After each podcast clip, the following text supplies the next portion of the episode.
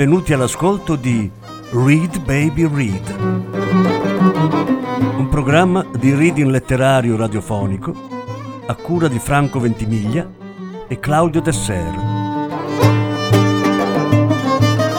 Voce Franco Ventimiglia. Regia Claudio Desser.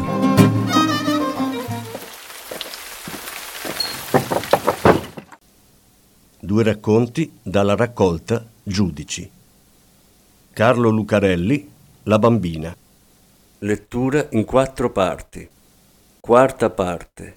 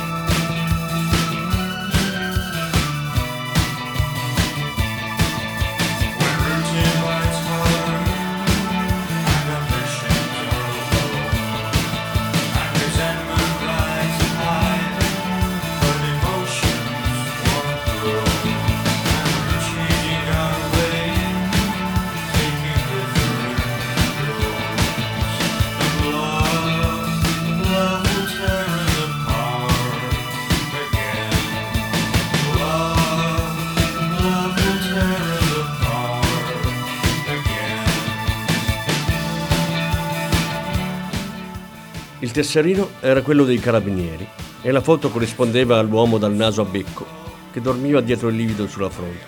C'era scritto che era un capitano, il capitano Allegretti, ma a quel punto Valentina era quasi sicura che non si chiamasse così e che non fosse proprio un carabiniere, vista anche la pistola col silenziatore. Ce l'aveva in mano uno dei fratelli ricciuti. Non avrebbe saputo dire se quello più giovane o più vecchio, perché le sembravano uguali, quasi come due gemelli. Lei li distingueva in quello ferito e in quello no.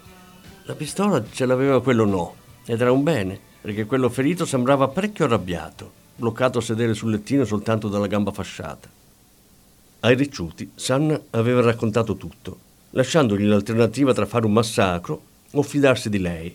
E visto che i fratelli non erano tipi da strage e che si erano lasciati scappare l'occasione di ammazzare il tipo col naso a becco in ufficio e mollarlo là, avevano scelto la seconda opzione.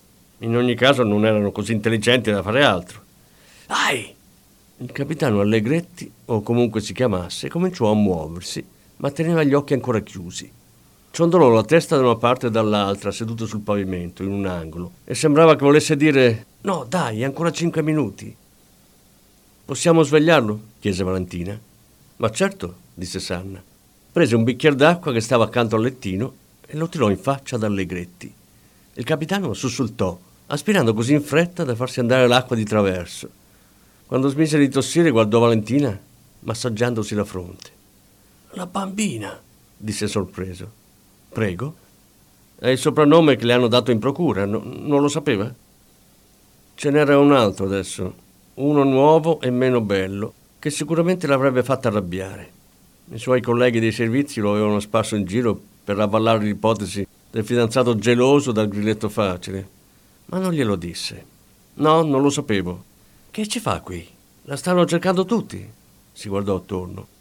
Il piccoletto nervoso, quello grosso sul lettino con la gamba fasciata, l'altro che gli assomigliava con la pistola. E voi chi siete? Per quale reparto lavorate? Le domande le faccio io, se permette. Che ci faceva nell'ufficio segreto del ragioniere? Cercavo il ragioniere. No, lei cercava questa. Valentina batté una mano sulla cartellina rossa che teneva appoggiata al bracciolo della poltrona. Il volto di Allegretti si contrasse per una frazione di secondo, che a Valentina non sfuggì. Si trattenne dal lasciarsi scappare un sorriso e batté di nuovo la mano sulla cartellina. So cosa c'è dentro. Transazioni, numeri di conti correnti, nomi di società, tutto quello che mi serve. Voglio sapere per conto di chi lei si trovava in quell'ufficio a recuperare questi documenti. Per chi lavora, insomma. Per lo Stato. Sono un ufficiale dei carabinieri. Sì, forse un tempo. Adesso è nei servizi. Questo lo sta dicendo lei. E comunque lavorerei sempre per lo Stato, no? Lavoro per lo Stato anch'io, ma non mi sembra che stiamo dalla stessa parte. Allegretti sorrise. Se non fosse stato per quel naso a becco che lo faceva assomigliare a un rapace e gli induriva il volto, avrebbe avuto un'espressione simpatica. Dottoressa, le chiamano la bambina, ma lei sa come va il mondo, no? Come va? Va che da quando è nato questo nostro benedetto paese c'è sempre stato qualcuno che lo avrebbe voluto diverso. Gente particolare, magari non sempre la stessa gente, ma gente con gli stessi interessi. E siccome non potevano averla come la volevano, questa bella Italia democratica, hanno dovuto gestire la situazione. Gestire la democrazia con altri mezzi, insomma. Le bombe, i dossier i fondi neri, disse Sanna. Allegretti si strinse nelle spalle, guardò Valentina notando come era vestita, abiti maschili che non sembravano i suoi, e di nuovo guardò gli altri, il piccoletto, l'azzoppato e quell'altro. Ma chi siete? Che diavolo? Le ho già detto che le domande le faccio io. Ah sì? Perché siamo nel suo ufficio? Non mi sembra il tribunale questo. I signori qui non sembrano colleghi e guardi un po', dottoressa, messa così neanche lei sembra un giudice. Le ho chiesto per chi lavora. Risponda alla mia domanda. Allegretti si tolse la giacca. Lo fece lentamente, dopo un'occhiata a quello con la pistola, come per chiedere permesso. Scosse la testa guardando penzolare la fodera della tasca interna che gli avevano strappato per prendergli il tesserino. Poi gli piegò la giacca sul pavimento e cominciò ad arrotolarsi le maniche.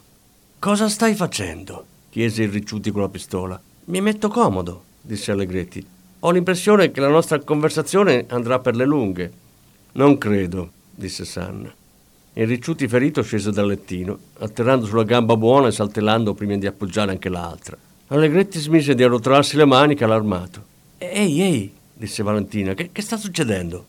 Il giudice esce un momento a fumarsi una sigaretta mentre la forza pubblica continua l'interrogatorio. Io, io non fumo e non sono quel tipo di giudice.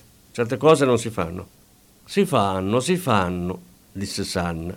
E vero che si fanno? Ai ricciuti che annuirono. Quello ferito si scostò i capelli dalla fronte, mostrandomi una cicatrice biancastra. Allegretti era ancora troppo sorpreso per opporre resistenza e si fece sollevare dal pavimento senza fatica. Valentina si affossò nella poltrona, tirando sulle gambe come per nascondersi dietro le ginocchia. Chiuse gli occhi e fece in tempo a sentire Sanna che diceva cesso o finestra, prima di tapparsi anche le orecchie con le mani. I vestiti di Sanna le andavano abbastanza bene, perché era piccolo e minuto quasi quanto lei. Aveva dovuto arrotolare solo le maniche della camicia e i risvolti dei calzoni, troppo larghi in vita ma faceva lo stesso. Le scarpe invece no, quelle erano corte, perché lui portava un numero in meno del suo. Per un po' Valentina le aveva infilate a metà, schiacciandole sotto il tallone come ciabatte. Sanna di pantofole non ne aveva. Poi se le era tolte e adesso camminava nel giardino con le scarpe in mano, schiacciando la ghiaia del vialetto sotto i piedi nudi. Non ce la faceva stare giù nello scantinato. Il sedativo iniziava a perdere l'effetto e lei si sentiva come se avesse la febbre elettrica e nervosa, col fianco che le faceva male. Così aveva sfidato i giramenti di testa e la debolezza e si era avventurata per la rampa di scale che portava al giardino. L'aria le aveva fatto bene, aveva ripreso lucidità e aveva cominciato a pensare.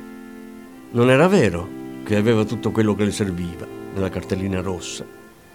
Probabilmente qualcosa c'era, o magari c'era anche tutto, ma lei non era in grado di capirlo. Sì, transazioni, conti correnti, nomi di società, ma le mancava la chiave per interpretarli. Con il ragioniere forse, ma chissà dov'era.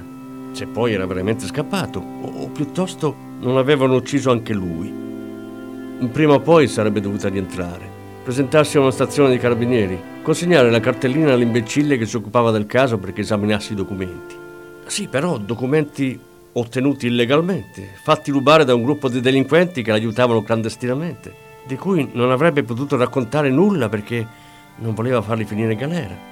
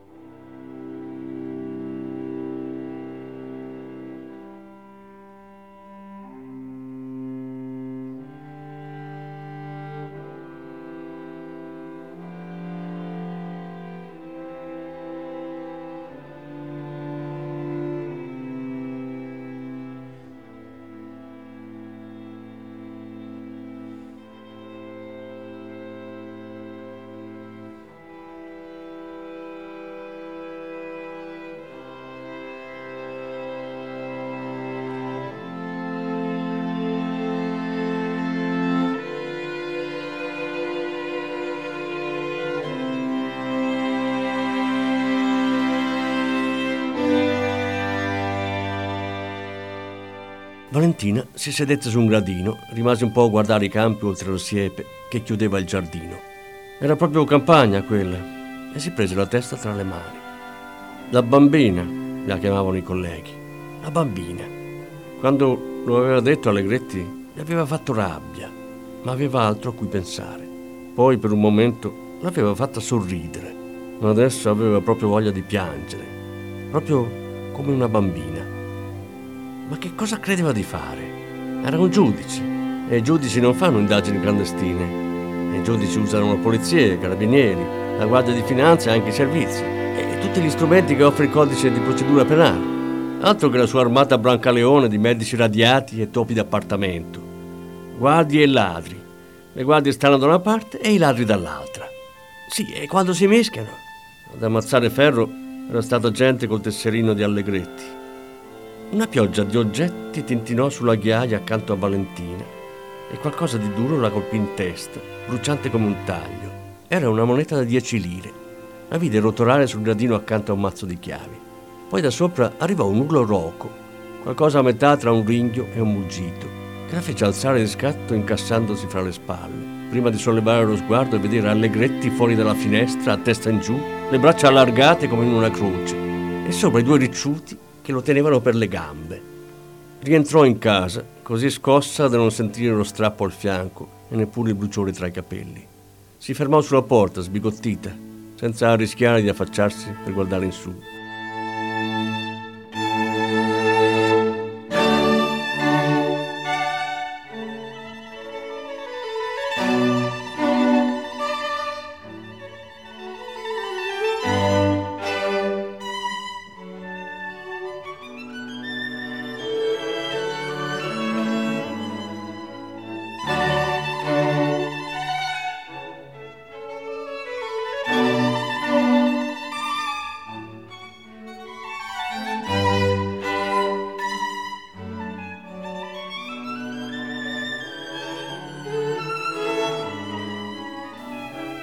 Credeva di fare? Qualunque cosa le avesse detto Allegretti in quelle circostanze, non avrebbe mai potuto usarla, anzi, se solo ne avesse parlato sarebbe finita in galera anche lei.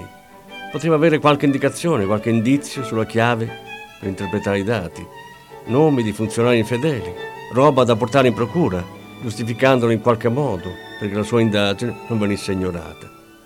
Oppure no, niente di tutto quello. Una cosa però doveva farla subito interrompere quella tortura, farli smettere adesso.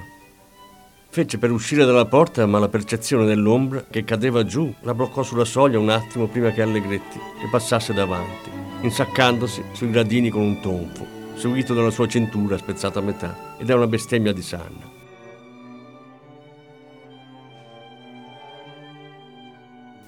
Di nuovo, ancora. L'ho già ripetuto due volte. Lo ripeto ancora. Voglio sapere tutto quello che ha detto. Sanna sospirò. Allora ha detto che c'era una guerra e non sapevano in che merdaio ci eravamo infilati. Ha detto così? C'è una guerra, non sapete in che merdaio vi siete infilati? No, prima il merdaio e poi la guerra. Siete in mezzo a una guerra, per essere precisi. E quando? Mentre era testa in giù? No, quando eravamo nel cesso, tra un'immersione nel water e l'altra. Valentina represse un brivido. Di nuovo, per favore, e dall'inizio. Sanna sospirò ancora. Un interrogatorio così non l'aveva subito neanche quando lo avevano arrestato. Ma dopo quello che era successo non poteva fare altro che obbedire. I ricciuti avevano suggerito di buttare anche il giudice dalla finestra e poi filarsela, ma lui non voleva. Lasciamo fare la bambina, aveva detto. Proprio così, pure lui, la bambina. E gli altri avevano annuito in silenzio, anche perché intanto si era preso la pistola col silenziatore e non l'aveva più mollata. Così raccontò per la terza volta che avevano portato Allegretti in gabinetto al piano terra e i ricciuti gli avevano tenuto la testa dentro la tazza per quasi un minuto, ma lui niente. Allora dentro un altro minuto e mezzo e lui aveva sputato e tossito, ma ancora niente. Allora dentro per quasi due minuti. Sanna aveva tirato anche l'acqua due volte e quando lo avevano tirato su aveva detto non sapete in che merdaio vi state infilando. Sanna aveva risposto nella merda ora ci stai tu. E allora Allegretti aveva detto siamo in mezzo a una guerra. E siccome sembrava ammorbidito abbastanza, lo avevano riportato nell'ambulatorio.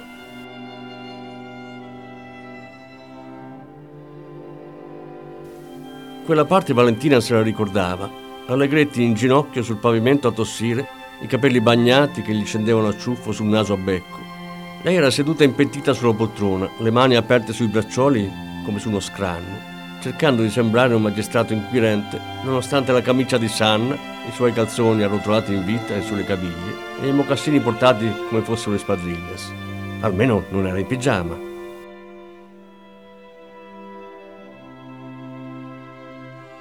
Davvero non sa quello che sta succedendo fuori? Non ha idea di quello che ha scatenato? Con le mie indagini? Ma no, quella è routine. Capita che un magistrato bravino arrivi a scoprire uno dei nostri traffici, tra parentesi, io l'ho sempre detto che bisogna coprire bene le storie dei soldi, meglio del resto. Insomma, a seguire un omicidio al massimo si trova un assassino. Invece a seguire i soldi non si sa mai dove si va a finire. Fine parentesi. E, e poi eravamo rimasti alla routine. Il magistrato Bravino scopre una società che produce fondi neri. Esatto, si sostituisce l'anello debole della catena, in questo caso con un'esfiltrazione all'estero, perché serve ancora. Poi si fa fuori il magistrato con una scusa plausibile e si affida l'indagine a uno dei nostri. Allegretti si era morso un labbro. Valentina se lo ricordava bene. Si era subito annotata mentalmente di aggiungere corrotto all'aggettivo imbecille quando pensava al collega istruttore. E il casino cosa sarebbe? Che non siete riusciti a uccidermi? No, cioè sì, anche quello, ma mi perdoni, dottoressa, è sempre rimediabile. No, il casino è, è, è, che lei è sparita. E sono tutti lì a chiedersi chi ce l'ha o chi se l'ha presa, per chi lavora quel poliziotto, perché non ci crede nessuno che se la sia portata via così solo perché è matto, naturalmente. Ma se lo ha fatto ci sarà un motivo, no? Dottoressa, io sono qui in mano vostra e non faccio danni. Ma avrà capito che sono curioso, no? Faccio questo mestiere praticamente per questo. Me lo dice perché lavora il poliziotto. Chi sono questi qui? Con chi sta lei? In questa guerra? Guerra? Quale guerra? L'hai detto tu quando ti tenevano la testa nel cesso, aveva sibillato Sanna, i baffi dritti sulle labbra tese. Si vedeva che si stava arrabbiando sempre di più. Beh, lei sa come va il mondo, dottoressa. Non è che quelli che stanno dietro siano sempre d'accordo tra di loro, soprattutto quando quelli vecchi non vogliono mollare il posto a quelli nuovi. Adesso siamo più o meno in un periodo così, con i nostri che stanno un po' con quelli vecchi e un po' con quelli nuovi un brutto periodo. Lei lo sa cosa si fa quando si deve cambiare tutto perché niente cambi. No, che si fa?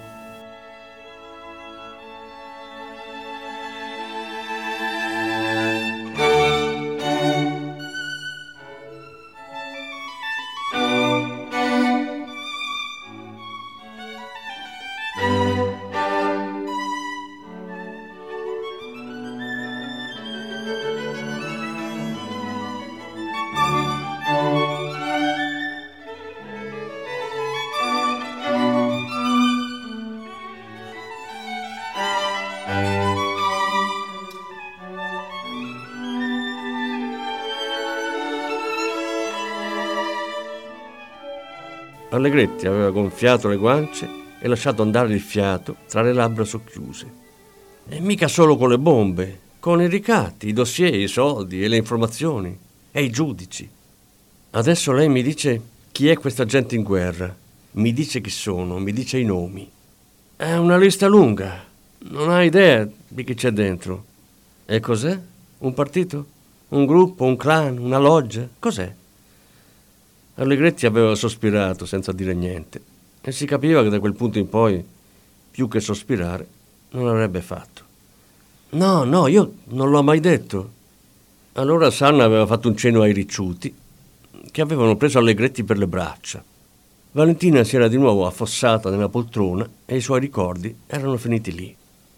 Avevano pensato che ormai le immersioni nel water non avrebbero più avuto lo stesso effetto. Così avevano portato Allegretti al terzo piano e lo avevano messo a testa in giù fuori dalla finestra, dato che da quella parte la casa dava sui campi e non li avrebbe visti nessuno. Avevano fatto notare al capitano che sarebbe caduto di testa proprio sulle scale, cosa che in effetti era avvenuta, e avevano cominciato a scrollarlo. Lo tenevano i ricciuti, soprattutto quello giovane, che gli aveva afferrato la cintura ma si era spezzata e quello era venuto giù. Amen. Senta, disse Sanna. Questo qui non è il Pinelli. Questo era un gran bastardo. Non è che dobbiamo farci troppo il sangue cattivo se è caduto dalla finestra. Molliamolo da qualche parte, ciao. Valentina non sembrava ascoltarlo. Aveva rimesso il gomito sul bracciolo e il mento sulla mano, con l'altra sul fianco sano, e Sanna era rimasta a guardarla in silenzio, le labbra strette e la ruga tra gli occhi, in mezzo alla fronte. La ragazzina, la bambina e il giudice. Restò così un pezzo, poi girò su Sanna con lo sguardo deciso a cui non si poteva fare altro che obbedire. No, disse. No, non lo molliamo così. Guardi che la polizia non possiamo chiamarla. I fratellini le sanno rubare le macchine? In che senso? Non lo so, spaccando il vetro, forzando la serratura. La possono rubare una macchina? Ah sì, ovvio, sì. Allora rubate una macchina, mettete Allegretti nel baule e date fuoco a tutto.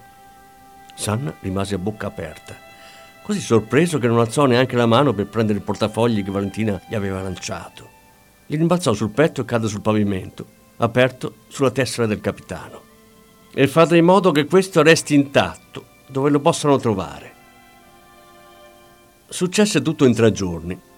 Il primo giorno fu quello del ritrovamento dell'auto con il corpo carbonizzato di Allegretti, che i ricciuti avevano lasciato alla periferia di Bologna, ancora abbastanza in città da poter chiamare sia la polizia che i carabinieri, prima l'una e poi gli altri. Come Valentina si aspettava, nacque subito un conflitto di attribuzione che dette risalto al fatto che Allegretti fosse un carabiniere che non era proprio un carabiniere. Era sicura che la morte del capitano avrebbe reso ancora più incandescenti i rapporti tra i vari uffici dei servizi e che sicuramente sui giornali c'erano messaggi criptati che riportavano reciproche accuse, offerte di pace e dichiarazioni di guerra.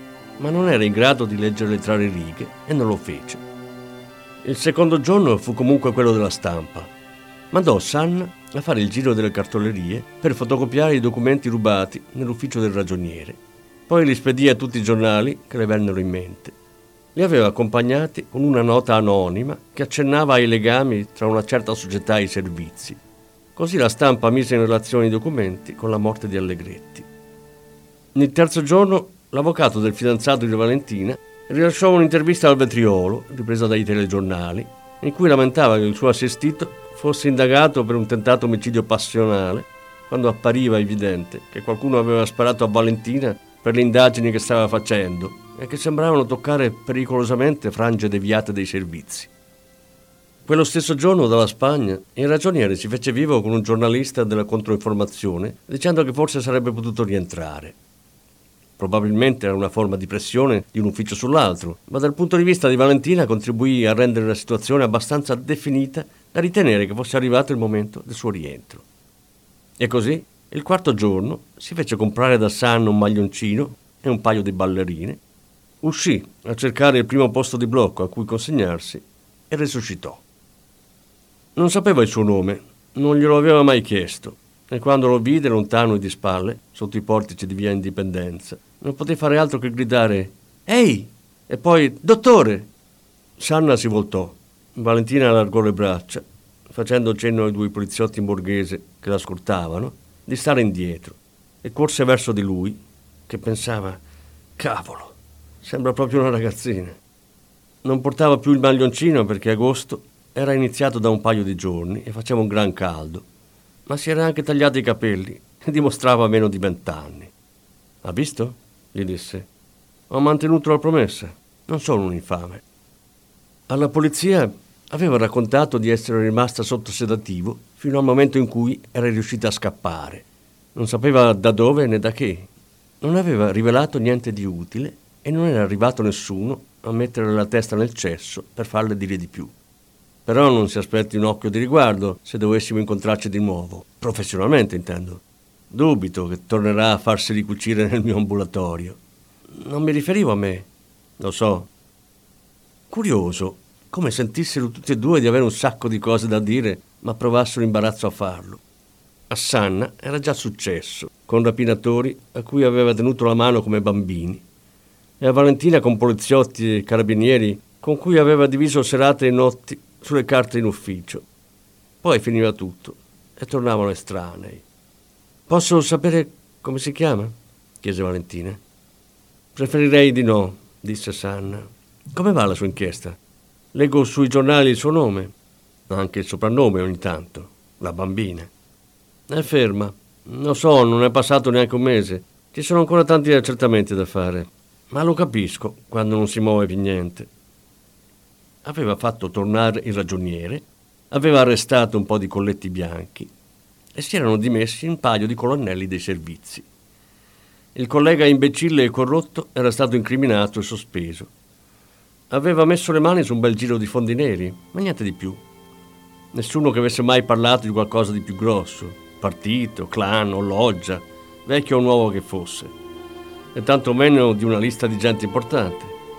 Almeno abbiamo vendicato ferro, disse Sanna. Valentina fece un altro cenno ai poliziotti perché stessero ancora lontano. Io voglio pensare che abbiamo fatto qualcosa di più. Gli abbiamo dimostrato che non possono fare quello che vogliono, sopra la nostra testa e dietro la nostra schiena, come se fossimo dei burattini che si possono anche gettare via. E crede che smetteranno di ammazzare la gente e mettere le bombe per, come diceva quello, gestire la democrazia? Non lo so, ma ogni volta che si fa un'inchiesta come questa, dovunque arrivi, gli mettiamo i bastoni tra le ruote e prima o poi la macchina si ferma. Lo crede davvero? Sì, adesso l'ho capito. Non farei questo mestiere se non fosse così. Sanna stese le labbra sotto i baffi. Ormai Valentina aveva imparato a distinguere un sorriso da una smorfia. Adesso stava sorridendo. Marco Sanna, disse, tendendo la mano. In quel momento un boato si scantò fortissimo nell'aria immobile di agosto, seguito da un rombo che restò a rotolare nel cielo come un tuono infinito. Molta gente sotto i portici era caduta a terra per la sorpresa e anche Sanna e Valentina erano in ginocchio sul marciapiede, la testa incassata nelle spalle, a tenersi le mani. Poi si alzarono e uscirono da sotto il portico, nella strada, e videro una colonna di fumo che si alzava, gonfia e nera, là dove c'era la stazione.